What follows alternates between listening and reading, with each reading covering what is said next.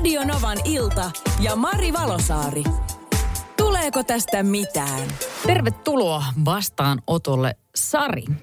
Sulla on pohdintaa, ei itse asiassa henkilökohtaista, vaan vähän niin kuin toisten puolesta. Kerropas, mistä on kysymys. Mua pohdituttaa se, miksi jonkun rakkauden toivotukseen on vaikea vastata mäkin sua.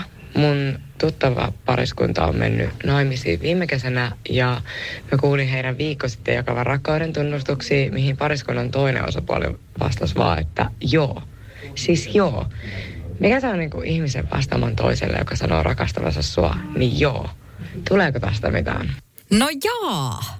Toi on erikoinen tilanne ehkä, koska oletettavastihan usein, tai siis niinku varmaan niinku lähtökohtaisesti, jos on pariskunta, niin olettaa myöskin, että on molemmat rakastuneita toisiinsa. Ja toinen sanoo, rakastan sua. Ja sieltä tulisikin just, että mäkin sua tai mäkin rakastan sua. Mutta joo, tai kiitti, tai tai jotain tämmöistä näin, niin mitä tämä aiheuttaa? Onko tämä ok? Onko tämä normaalia? Ootko sinä kenties siellä ihminen, joka vastaa rakkauden tunnustukseen lauseella tai siis sanalla joo? Ja jos oot semmoinen, niin rakastatko oikeasti? Ja onko tämä vaan tapa? Mistä tämmöinen tulee? Onko muilla vastaavia kokemuksia? Sari lähetti pohdinnan aiheesta, että kun sanoo toiselle, että rakastan sinua, ja vastaukseksi tulee joo, niin onko tämä ok? Mika Lapista kirjoittaa, että olemme emänän kanssa ollut 24 vuotta naimisissa. Kerron edelleen päivittäin, että rakastan häntä. Joskus mennyt melkein viikko, etten sanonut.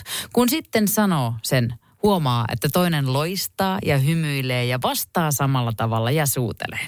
Kummallakin tulee olo, että on toiselle tärkeä ja välittää. Jotakin toiseenkin suuntaan kommenttia on tullut, mutta aika vahvasti. Ja Radio Novan kuuntelijat on sitä mieltä, että kyllä sieltä pitäisi jonkunnäköistä tunteellista vastausta tulla takaisin.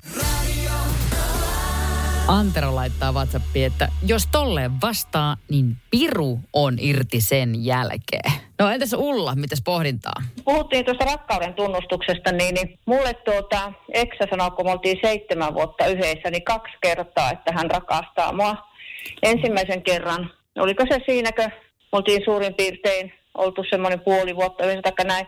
Sitä toisen kerran, kun me oltiin jo erottu, kun mä hakkiin tavaroita. Oho, no se ei kauheasti niin kuin sille ainakaan niin kuin turhia sitä sitten höpötellä. Eikö, mä sitä kysyin sitten siltä kerran, niin se sanoi, että hän ilmoittaa sitten, kun hän lopettaa rakastamasta. Mä sanoin, just joo. Mä oon kuullut ton, että moni muukin on ton sanonut. Joo, niinpä, mutta sitten mä ajattelin siinä sitten, että kun mä hakkiin tavaroita, en viihtinyt sanoa sitten, että juna meni jo. Olisi pitänyt vissiin sanoa ja todistaa. Eikä pelkkä sanominenhan ei välttämättä riitä, vaan pitäisi vielä näyttääkin se rakkaus. Niin, no kyllähän, en mä voi sitä sanoa, että kyllähän näytti sitä, että niin. Se ei kuuntele tätä nyt. Niin, laitetaan joku filteri äänen. Niin, kato, kun suomalaiset miehet on, parempi jättää sanomatta. No oikein hyviä. Aivan ihania miehiä. On ne hyviä. Kyllä. Joo, kiitos. Meillä on hyvä aihe tässä. Aihe on kieltämättä kyllä hyvä. Ja täällä nimimerkki kertakaikkiaan ei kirjoittaa, että itse koen, että liika hokeminen rakastan alkaa tökkiä niin vastaanottajana kuin sivusta kuulevana muilta. Joskus tiettynä hetkenä voisi sanoa, olet mulle rakas. Ja se harkittuna. Moni hokee ovesta sisään ulos mentäessä hokemana yhtä samaa. Lisäksi sen ällöttävän joka kohdassa suukko. Keitetään potut, suukko. Mennään situlle, suukko. Viedään koira ulos, suukko. Mennään vieraisiin, suukko. Ja rakastan. Okei.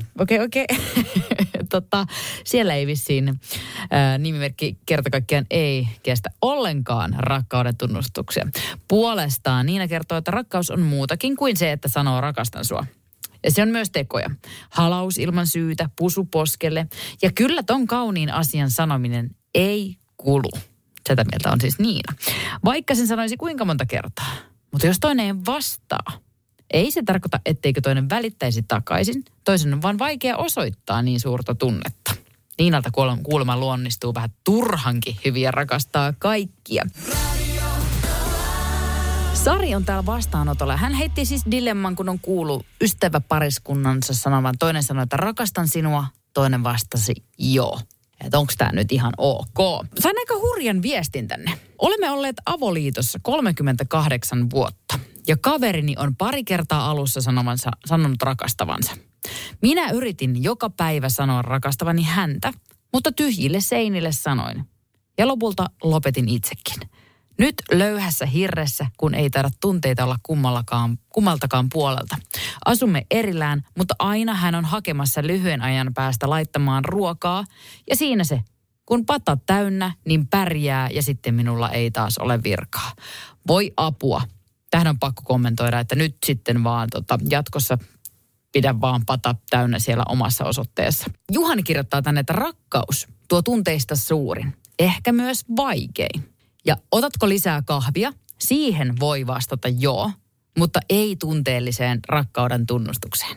Ei koskaan, ei ikinä. Ja mä oon kyllä vähän tätä samaa mieltä, että kyllä ehkä pitäisi jonkunnäköistä tunnetta olla siihen, jos toinen sanoo oikeasti rakastavansa, niin jotain tunnetta pitäisi tulla sieltä takaisinpäin. Tietenkin jos ei vaan pysty, niin sit ei pysty, mutta sitten todennäköisesti oletettavasti pitäisi kuitenkin osoittaa se rakkaus sitten muulla tavalla. Ei sillä tavalla, että pyytää tekemään padan vaan täyteen ruokaa ja sitten pyytää poistumaan. Ei niin, jollain muulla tavalla. Vielä tuohon rakkauden tunnustusaiheeseen Leena laittoi viestiä, että hänen miesvainansa sairasti ALS-tautia ja puhe kävi huonoksi. Kyllä rakkaus näkyi silmistä aina kun tuli kotia. Aina ei sanoja tarvitse. Radio Novan ilta ja Mari Valosaari. Tuleeko tästä mitään?